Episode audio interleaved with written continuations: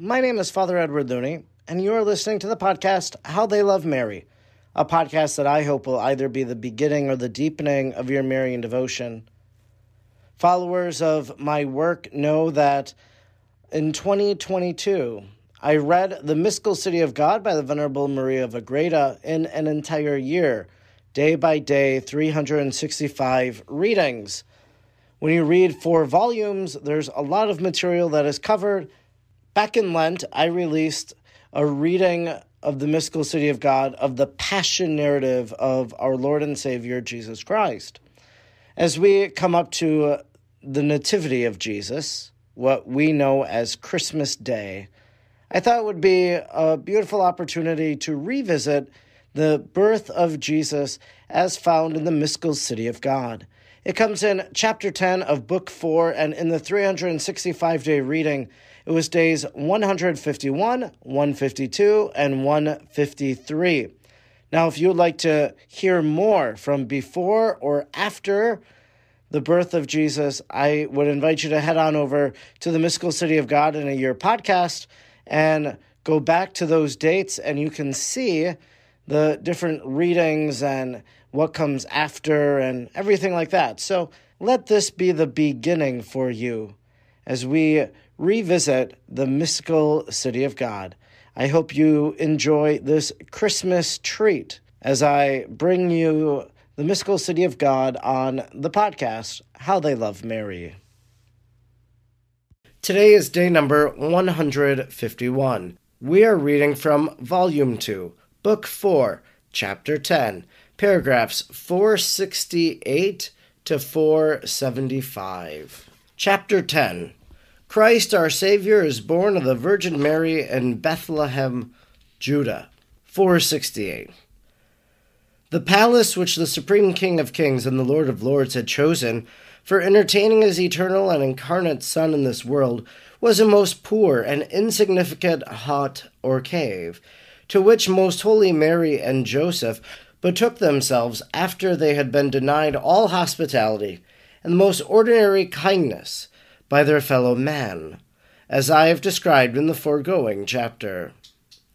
This place was held in such contempt that though the town of Bethlehem was full of strangers in want of night shelter, none would demean or degrade himself so far as to make use of it for a lodging, for there was none who deemed it suitable or desirable for such a purpose, except the teachers of humility and poverty, Christ, our Saviour, and his purest mother. On this account, the wisdom of the Eternal Father had reserved it for them, consecrating it in all its bareness, loneliness, and poverty, as the first temple of light. Malachi 4 2, Psalm 111 4. And as the house of the true Sun of Justice, which was to arise for the upright of heart from the resplendent aurora Mary, turning the night of sin into the daylight of grace. 469. Most Holy Mary and Saint Joseph entered the lodging, thus provided for them, and by the effulgence of the ten thousand angels of their guard, they could easily ascertain its poverty and loneliness, which they esteemed as favors and welcomed with tears of consolation and joy. Without delay, the two holy travelers fell on their knees and praised the Lord, giving him thanks for his benefit, which they knew had been provided by his wisdom for his own hidden designs. Of this mystery, the heavenly Princess Mary had a better insight, for as soon as she sanctified the interior of the cave by her sacred footsteps, she felt a fullness of joy which entirely elevated and vivified her. She besought the Lord to bless with a liberal hand all the inhabitants of the neighboring city, because by rejecting her they had given occasion to the vast favors which she awaited in this neglected cavern. It was formed entirely of the bare and coarse rocks without any natural beauty or artificial adornment, a place intended merely for the shelter of animals. Yet the Eternal Father had selected it for the shelter and dwelling place of his own Son. 470. The angelic spirits, who like a celestial militia guarded their queen and mistress, formed themselves into cohorts, in the manner of court guards in a royal palace. They showed themselves in their visible forms also to Saint Joseph, for on this occasion it was befitting that he should enjoy such a favor.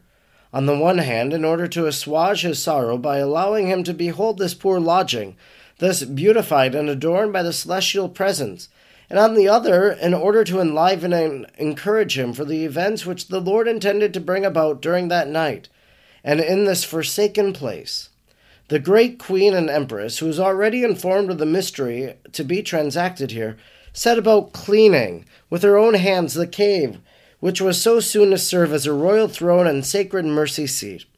For neither did she want to miss this occasion for exercising her humility, nor would she deprive her only begotten Son of the worship and reverence implied by this preparation and cleansing of his temple. 471. Saint Joseph, mindful of the majesty of his heavenly spouse, which it seemed to him she was forgetting in her ardent longing for humiliation, besought her not to deprive him of this work, which he considered as his alone, and he hastened to set about cleaning the floor and corners of the cave, although the humble queen continued to assist him therein. As the holy angels were then present in visible forms, they were, according to our mode of speaking, abashed at such eagerness for humiliation, and they speedily emulated with each other to join in this work, or rather, in order to say it more succinctly, in the shortest time possible they had cleansed and set in order that cave, filling it with holy fragrance. St. Joseph started a fire with the material which he had brought for that purpose. As it was very cold, they sat at the fire in order to get warm. They partook of the food which they had brought, and they ate this, their frugal supper, with incomparable joy of their souls. The Queen of Heaven was so absorbed and taken up with the thought of the impending mystery of her divine delivery that she would not have partaken of food if she had not been urged thereto by obedience to her spouse. 472. After supper, they gave thanks to the Lord as was their custom. Having spent a short time in this prayer, and conferring about the mysteries of the incarnate Word, the most prudent Virgin felt the approach of the most blessed birth. She requested her spouse, Saint Joseph, to betake himself to rest and sleep as night was already far advanced. The man of God yielded to the request of his spouse and urged her to do the same. And for this purpose he arranged and prepared a sort of couch with the articles of wear in their possession, making use of a crib or manger that had been left by the shepherds for their animals. Leaving Most Holy Mary in the portion of the cave thus furnished, St. Joseph retired to a corner of the entrance, where he began to pray. He was immediately visited by the Divine Spirit and felt a most sweet and extraordinary influence, by which he was wrapped and elevated into ecstasy. In it was shown him all that passed during that night in that blessed cave, for he did not return to consciousness until his heavenly spouse called him. Such was the sleep which Saint Joseph enjoyed in that night, more exalted and blessed than that of Adam in paradise. Genesis 21 2. 473. The Queen of all creatures was called from her resting place by a loud voice of the Most High, which was strongly and sweetly raised her above all created things, and caused her to feel new effects of divine power, for this was one of the most singular and admirable ecstasies of her most holy life. Immediately also, she was filled with new enlightenment and divine influences, such as I have described in other places, until she reached the clear vision of the divinity. The veil fell, and she saw intuitively the Godhead instead, in such glory and plenitude of insight, as all the capacity of men and angels cannot describe or fully understand. All the knowledge of the divinity and humanity of her most holy Son, which she had ever received in former visions, was renewed, and moreover, other secrets of the inexhaustible archives of the bosom of God were revealed to her I have not ideas or words sufficient and adequate for expressing what I have been allowed to see of these sacraments by the divine light, and their abundance and multiplicity convince me of the poverty and want of proper expression in created language. 474. The Most High announced to his Virgin Mother that the time of his coming into the world had arrived, and what would be the manner in which this was now to be fulfilled and executed. The most prudent lady perceived in this vision the purpose and exalted scope of these wonderful mysteries and sacraments. as well insofar as related to the Lord Himself, as also insofar as they concern creatures, for whose benefit they had been primarily decreed. She prostrated herself before the throne of His divinity, and gave Him glory, magnificence, thanks, and praise for herself and for all creatures, such as was befitting the ineffable mercy and condescension of His divine love. At the same time, she asked of the divine majesty new light and grace in order to be able worthily to undertake the service and worship and the rearing of the Word made flesh, whom she was to bear in her arms and nourish with her virginal milk. This petition of the Heavenly Mother brought forward with the profoundest humility as one who understood the greatness of this new sacrament. She held herself unworthy of the office of rearing up and conversing as a mother with a God incarnate, of which even the highest seraphim are incapable. Prudently and humbly did the Mother of Wisdom ponder and weigh this matter. And because she humbled herself to the dust and acknowledged her nothingness in the presence of the Almighty, therefore His Majesty raised her up and confirmed anew upon her the title of Mother of God. He commanded her to exercise this office and ministry of a legitimate and true mother of himself, that she should treat him as the son of the eternal Father, and at the same time the son of her womb all this could be easily entrusted to such a mother, in whom was contained an excellence that words cannot express. 475. The Most Holy Mary remained in this ecstasy and beatific vision for over an hour immediately preceding her divine delivery. At that moment, when she issued from it and regained the use of her senses, she felt and saw that the body of the infant God began to move in her virginal womb how releasing and freeing himself from the place which in the course of nature he had occupied for nine months, he now prepared to issue forth from the sacred bridal chamber. This movement not only did not cause any pain or hardship, as happens with the other daughters of Adam and Eve in their childbirths, but filled her with incomparable joy and delight, causing in her soul and in her virginal body such exalted and divine effects that they exceed all thoughts of men. Her body became so spiritualized with the beauty of heaven that she seemed no more a human and earthly creature. Her countenance emitted rays of light like a sun incarnadined, and shown an indescribable earnestness and majesty, all inflamed with fervent love.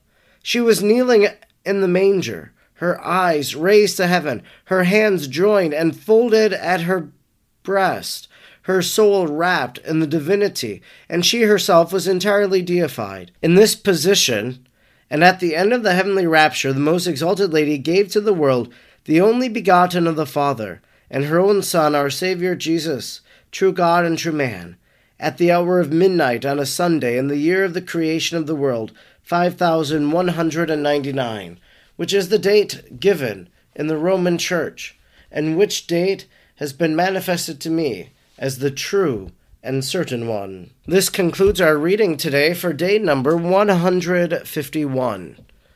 We have been reading from Volume 2, Book 4, Chapter 10, paragraphs 468 to 475. I'm reminded of the words we read on Christmas Day.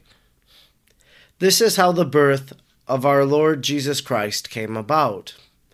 And then the evangelist recounts the events. And so that's what we get today kind of a play by play of as they're in the cave, what happens? Well, they ate first. That's one of the things they did. And noticeably, after they ate, after their supper, they gave thanks to the Lord as was their custom. We have our before meal prayers, but did you know there are after meal prayers? We give you thanks, Almighty God, for these and all thy many benefits, who livest and reignest, world without end. Amen. May the souls of the faithful departed, through the mercy of God, rest in peace. And so it's fitting, also at the end of a meal, to give thanks to God for what one has received, for how one has been nourished at that time, even as Mary is so close to delivery she doesn't forget to pray after her meal. Well, St. Joseph tells Mary that she needs to rest, and he prays then before bed. Joseph retired to a corner of the entrance where he began to pray. And then he was immediately visited by the divine spirit. And then that divine spirit showered different graces upon him. To pray before going to bed. These are good moments for us to pray. When we pray before bed, we again thank God for the day. We entrust tomorrow to Him. Perhaps we share with the Lord our worries, our burdens, our sorrows, but also the joys of our life. Then, Mary, when she awakes, she gives praise to God. And so it says that she prostrated herself before the throne of the divinity and gave him glory, magnificence, thanks, and praise for herself and for all creatures such as was befitting the ineffable mercy and condescension of his divine love. So Mary is praising God in our name, in the name of all of creation. Mary is praising for us and with us because she knows that Christ our Lord is going to come forth. She has this vision that takes place then, and then Jesus is born. As we finished paragraph 475, it's like watching a TV show at the very end and it says, to be continued, because we will learn of more happenings as we make our way through this chapter of the mystical city of God. Today is day number 152. We are reading from Volume 2, Book 4, Chapter 10, paragraphs 476 to 481. 476. There are other wonderful circumstances and particulars which all the faithful assume to have miraculously accompanied this most divine birth. But as the only witnesses were the Queen of Heaven and her courtiers, they cannot all be certified, except only those which the Lord Himself manifests in His holy church, to all or to some particular souls in diverse ways. As I think there is some divergence of opinion in this matter, which is most sublime and venerable as soon as I had manifested to my superiors and directors what had been made known to me, they commanded me under obedience to consult anew the divine oracle, and ask the Empress of Heaven, my mother and teacher, and the holy angels that attend on me, for information on some particulars necessary for a clearer statement of the most sacred parturition of Mary, the mother of Jesus, our Redeemer. In order to comply with this command, I returned for a better understanding of these same happenings it was then expounded to me in the following manner 477. At the end of the beatific rapture and vision of the Mother, ever Virgin, which I have described above, number 473, was born the Son of Justice, the only begotten of the Eternal Father, and of Mary most pure, beautiful, refulgent, and immaculate, leaving her untouched in her virginal integrity and purity, and making her more godlike and forever sacred. For he did not divide but penetrated the virginal chamber as the rays of the sun penetrate the crystal shrine, lighting it up in prismatic beauty. Before I describe the miraculous manner in which this took place, I wish to say that the divine child was born pure and disengaged, without the protecting shield called secundina, surrounded by which other children are commonly born, and in which they are enveloped in the wombs of their mothers. I will not detain myself in explaining the cause and origin of the error which is contrary to this statement. It is enough to know and suppose that in the generation and birth of the incarnate Word, the arm of the Almighty selected and made use of all that substantially and unavoidably belonged to natural human generation, so that the Word could truly call himself conceived and engendered as a true man, and born of the substance of his mother ever virgin. In regard to the other circumstances, which are not essential but accidental to generation and nativity, we must disconnect our ideas of Christ our Lord and of the Most Holy Mary not only from all that are in any way related or consequent upon any sin, original or actual, but also from many others which are not necessary for the essential reality of the generation of birth, and which imply some impurity or superfluity that could in any way lessen or impair the dignity of Mary as the Queen of Heaven and as true Mother of Christ our Lord. For many such imperfections of sin or nature were not necessary either for the true humanity of Christ or for his office of Redeemer or Teacher, and whatever was not necessary, For these three ends, and whatever by its absence would redound to the greater dignity of Christ and his mother, must be denied of both. Nor must we be niggardly in presuming wonderful intervention of the author of nature and grace in favor of her who was his worthy mother, prepared, adorned, and made increasingly beautiful for this purpose for the divine right had enriched her at all times with gifts and graces, and reached the utmost limits of the omnipotence possible in regard to a mere creature. 478. In accordance with this truth, her true motherhood was not impaired by her remaining a virgin in his conception and birth through operation of the Holy Ghost. Although she could have lost her virginity in a natural manner without incurring any fault, Yet in that same case, the Mother of God would also be without this singular prerogative of virginity. Therefore, we must say, in order that she might not be without it, the divine power of her most holy Son preserved it for her. Likewise, the divine child could have been born with this covering or cuticle in which others are born. Yet this was not necessary in order to be born natural son of the Blessed Mother. Hence, he could choose not to take it forth with him from the virginal and maternal womb, just as he chose not to pay to nature other penal tributes of impurity, which other human beings do pay at the coming into the light. It was not just that the incarnate Word should be subject to all the laws of the sons of Adam, but it was consequent upon his miraculous birth that he be exempt and free from all that could be caused by the corruption or uncleanness of matter. Thus also this covering or secundina was not to fall a prey to corruption outside the virginal womb, because it had been so closely connected and attached to his most holy body, and because it was composed of the blood and substance of his mother. In like manner, it was not advisable to keep and preserve it outside of her, nor was it becoming to give it the same privileges and importance as to his divine body and coming forth from the body of his most holy mother, as I will yet explain. The wonder which would have to be wrought to dispose of that sacred covering outside of the womb could be wrought much more appropriately within. 479. The infant God, therefore, was brought forth from the virginal chamber, unencumbered by any corporeal or material substance foreign to himself. But he came forth glorious and transfigured for the divine and infinite wisdom, decreed and ordained that the glory of his most holy soul should in his birth overflow and communicate itself to his body, participating in the gifts of glory in the same way as happened afterwards in his transfiguration. On Mount Tabor, in the presence of the apostles, Matthew 17:2. This miracle was not necessary in order to penetrate the virginal enclosure and to leave unimpaired the virginal integrity. For without this transfiguration, God could have brought this about by other miracles. Thus say the holy doctors, who see no other miracle in this birth than that the child was born without impairing the virginity of the mother.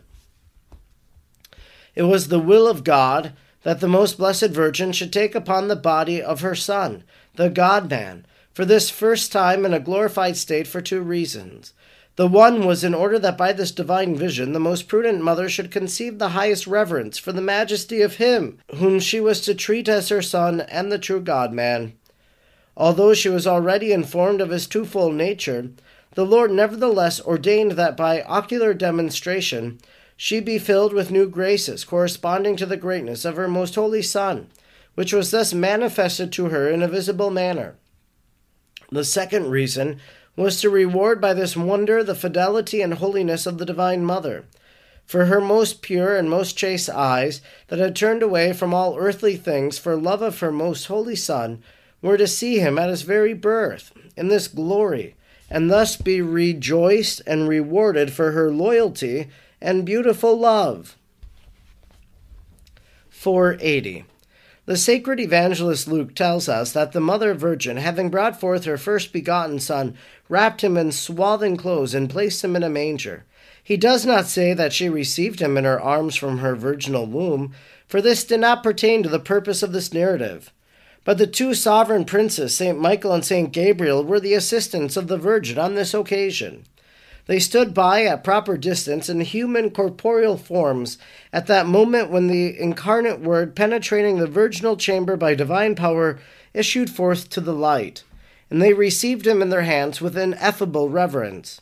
In the same manner as a priest exhibits the sacred host to the people for adoration, so these two celestial ministers presented to the Divine Mother her glorious and refulgent Son.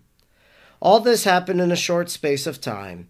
In the same moment in which the holy angels thus presented the divine child to his mother, both son and mother looked up upon each other. And in this look, she wounded with love the sweet infant, and was at the same time exalted and transformed in him. From the arms of the holy princess, the prince of all the heavens spoke to his holy mother Mother, become like unto me, since on this day, for the human existence which thou hast today given me, I will give thee another more exalted existence in grace, assimilating thy existence as a mere creature to the likeness of me, who am God and man. The most prudent mother answered, Trahe me post te, curremus in odorem unguentorum tuorum. Canticle 1 3. Raise me, elevate me, Lord, and I will run after thee in the order in the odor of thy ointments. In the same way, many of the hidden mysteries of the canticles were fulfilled, and other sayings which passed between the infant God and the Virgin Mother had been recorded in the book of songs, as for instance, My beloved, to me and I to him, and for his desire is toward me. Canticle 216. Behold, thou art beautiful, my friend, and thy eyes are dove's eyes. Behold, my beloved, for thou art beautiful, and many other sacramental words which to mention would unduly prolong this chapter. 481. The words which Most Holy Mary heard from the mouth of her Most Holy Son served to make her understand at the same time the interior acts of his holiest soul, united with the divinity, in order that by imitating them she might become like unto him. This was one of the greatest blessings which the most faithful and fortunate mother received at the hands of her Son, the truest God and man, not only because it was continued from that day on through all her life, but because it furnished her the means of copying his own divine life as faithfully as was possible to a mere creature. At the same time, the heavenly lady perceived and felt the presence of the most holy Trinity, and she heard the voice of the eternal Father saying, This is my beloved Son, in whom I am greatly pleased and delighted. Matthew 17:5. The most prudent mother, made entirely godlike in the overflow of so many sacraments, answered, Eternal Father, and exalted God, Lord and Creator of the universe, give me anew thy permission and benediction to receive in my arms the desired of nations, and teach me to fulfill, as thy worthy mother and lowly slave, thy holy will. Immediately she heard a voice which said, Receive thy only begotten Son, imitate him, and rear him and remember that thou must sacrifice him when I shall demand it of thee. The divine mother answered, Behold the creature of thy hands, adorn me with thy grace, so that thy Son and my God receive me for his slave. And if thou wilt come to my aid with thy omnipotence, I shall be faithful in his service. And do thou count it no presumption in thy insignificant creature, that she bear in her arms and nourish at her breast her own Lord and Creator. This concludes our reading today for day number 152. We have been reading from Volume 2, Book 4, Chapter 10, paragraphs 476 to 481. We continue to hear about the virgin birth today, and I know that this is one of those questions that people always have because the movie The Nativity Story or because the Chosen Christmas specials showed Mary in pain while in childbirth. And this is a great question for us to consider, and we have to understand our Catholic position. And our Catholic position is that Mary did not undergo pain in childbirth, that she remained a virgin before, during, and after, and that St. Thomas Aquinas taught that pain was a consequence of original sin when giving birth. Now, Genesis does say that the pain of childbirth will be intensified, but we believe that Mary was without pain and that she brought forth the child remaining a virgin after as before. The teaching about Mary's virginity, she's a virgin before, during, and after the birth of Christ. The church teaches this. But what the church doesn't teach or explain is kind of the biological process by which this would have taken place. So there are questions that one has. Well, what does the virgin birth look like? People were discussing this back in the mid 1900s, and the church became a bit perturbed by this. And so they issued an interdict saying that you can no longer talk about the biological nature of the birth of Christ and the virginitas in partu of the Blessed Virgin Mary. So we know our Catholic faith. When we see a movie like The Nativity or The Chosen and they show Mary in pain, we have to understand that the creator of those films do not necessarily espouse the Catholic belief, that they are Protestants, and so they have a wrong belief about this, and so they're going to portray it from their Protestant perspective. We simply know how it is that Mary gave birth. How is it then that Mary gave birth to the Christ child? Well, it seems that Maria of Agreda tells us today that two angels, Michael and Gabriel, presented the Christ child to the Virgin Mary. One of the ways that the church fathers often thought about this question was by thinking of the resurrection and Jesus passing through the locked doors of the upper room. And in his birth, he passes through the locked gates, the virginal gates of the Blessed Virgin Mary. And that is one way we can think about how Christ comes forth and then is placed in the arms of the Blessed Virgin. One could not call Mary ever virgin if she didn't remain a virgin during the birth of Christ.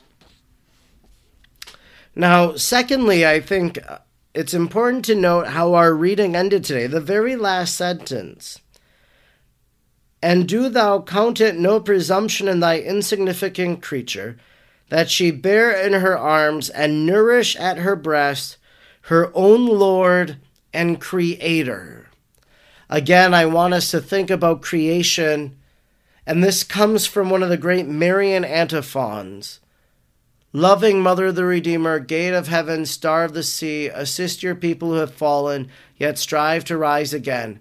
To the wonderment of nature you bore your Creator, and yet remained a virgin after as before. To the wonderment of nature you bore your Creator.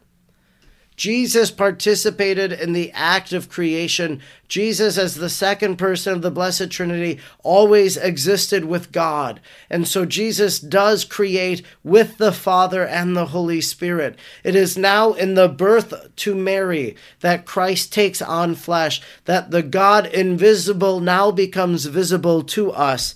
And that is why we can say that Mary nourished at her breast her own Lord and Creator for Jesus was a person of the Blessed Trinity involved in the act of creation. Today is day number 153, and we are reading from Book 2, Volume 4, Chapter 10, paragraphs 482 to 488. 482. After this interchange of words so full of mysteries, the divine child suspended the miracle of his transfiguration or rather, he inaugurated the other miracle, that of suspending the effects of glory in his most holy body, confining them solely to his soul, and he now assumed the appearance of one capable of suffering.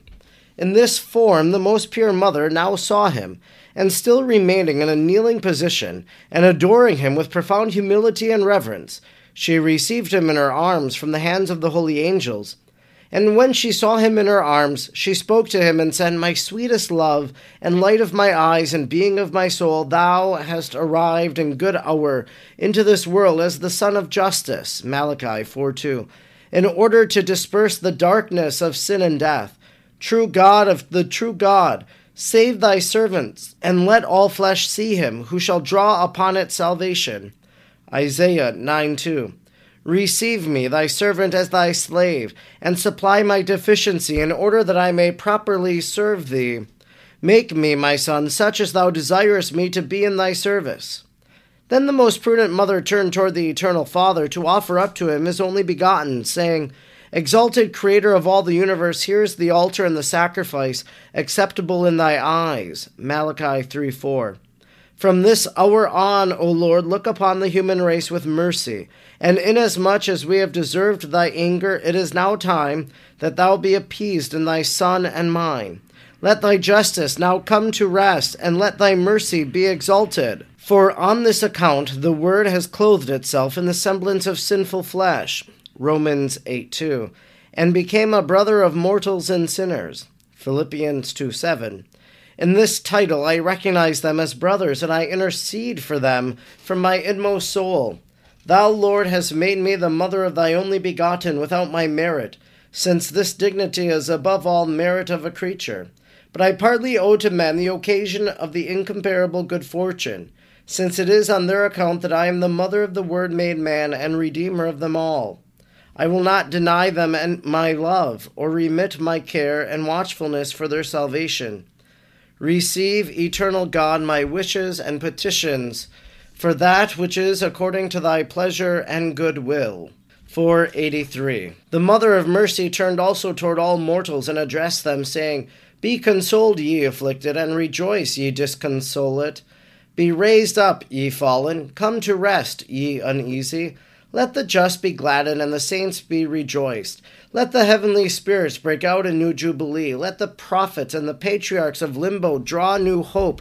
And let the generations praise and magnify the Lord, who renews his wonders. Come, come, ye poor, approach, ye little ones, without fear. For in my arms I bear the lion made a lamb.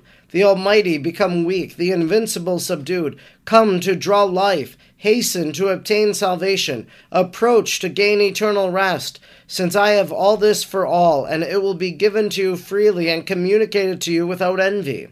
Do not be slow and heavy of heart, ye sons of men, and thou, O sweetest joy of my soul, give me permission to receive from thee that kiss desired by all creatures.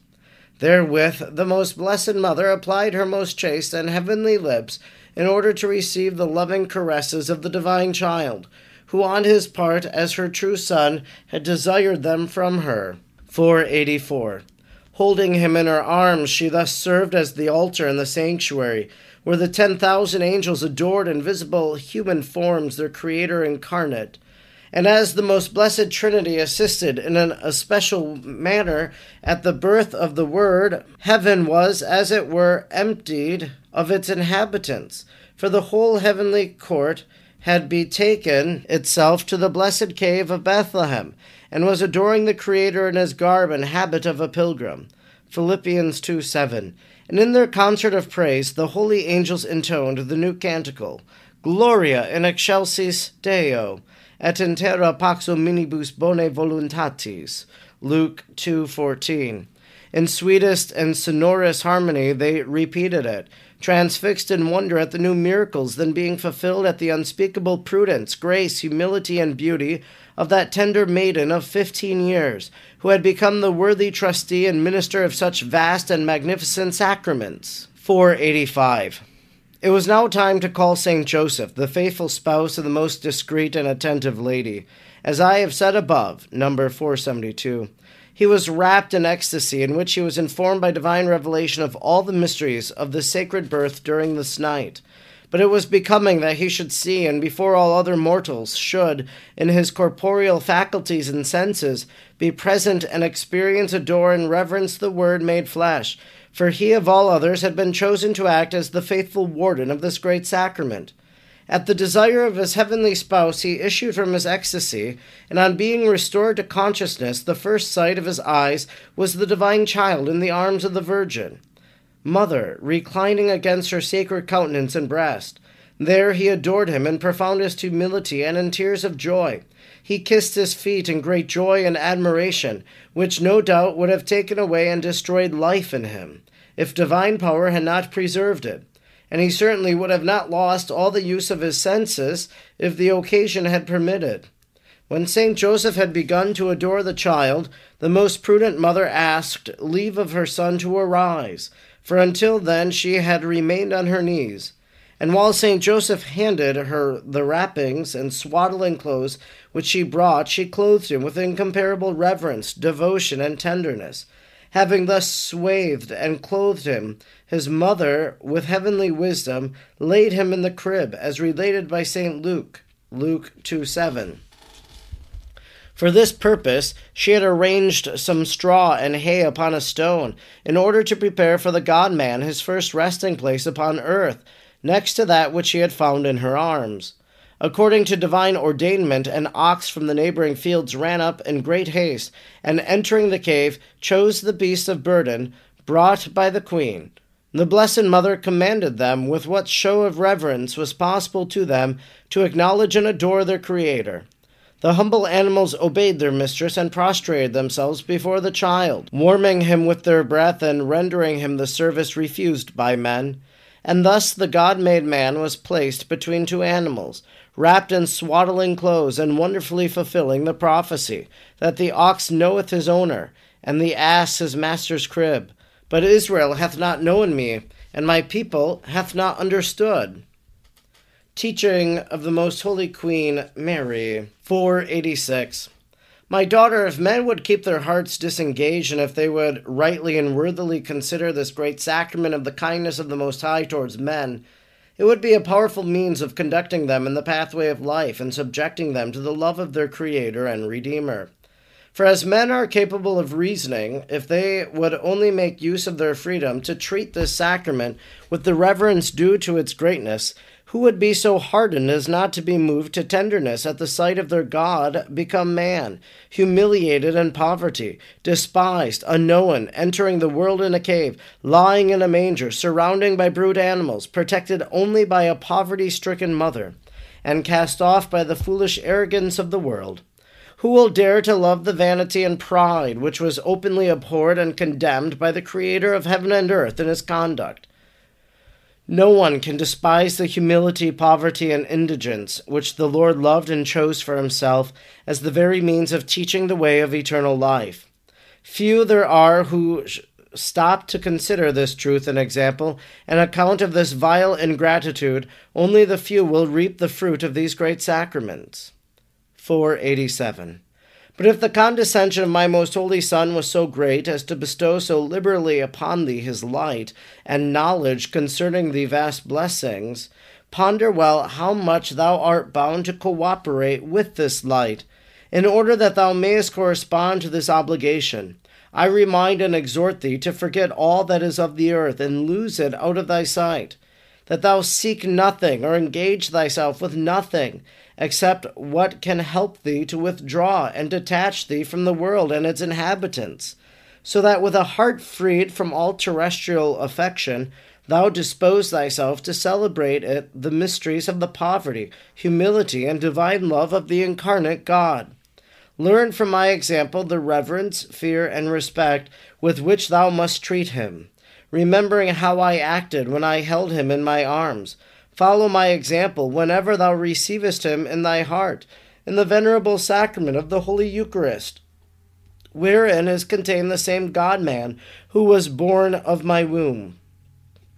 In this holy sacrament, thou receivest him and possessest him just as really, and he remains in thee just as actually as I possessed him and conversed with him, although in another manner. 488. I desire that thou go even to extremes in this holy reverence and fear. I wish that thou take notice and be convinced that in entering into thy heart, in thy holy sacrament, thy God exhorts thee in the same words, which thou hast recorded as spoken to me.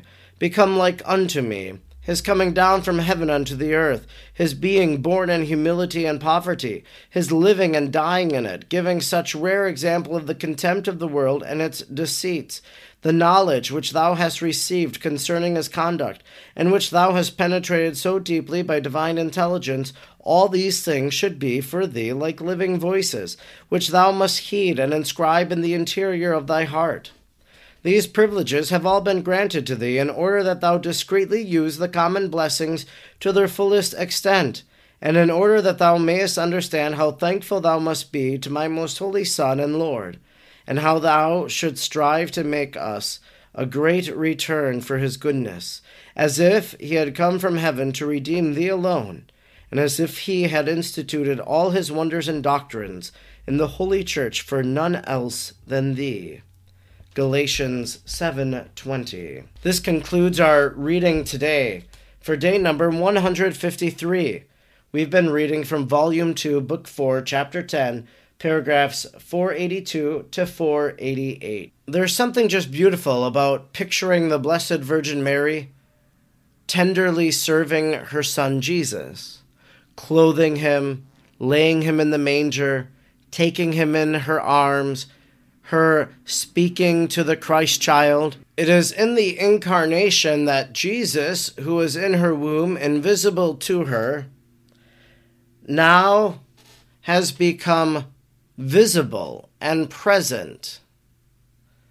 She is able to see, able to adore the face of God. That God, who was hidden for nine months in the womb, now is visible to all, to Joseph and to Mary. Our reading concluded today with this very beautiful line These privileges have all been granted to thee in order that thou discreetly use the common blessings to their fullest extent, and in order that thou may understand how thankful thou must be to my holy Son and Lord, and how thou should strive to make as great a return for his goodness, as he had come from heaven to redeem thee alone, and as if he had instituted all his wonders and doctrines in the holy church for none else than thee. It's a reminder to us that Jesus would have came just for you. He would have came just for me. He came for all mankind, but he came for all of us. And as he's born, he's born to die, born to set men free. He came to set you free from the snares of sin and death. He came to set me free from sin and death. Maybe one of the things as we think of Mary with the Christ child, maybe you want to find an image today. Maybe you have a picture in your home of Mary with the Christ child. And just spend a few moments looking at that image and thanking God for what he has accomplished in the mystery of the incarnation, of God becoming man, of Mary becoming the mother of the Word incarnate. Thank God for Mary. Thank God for Jesus, who came to be our Savior.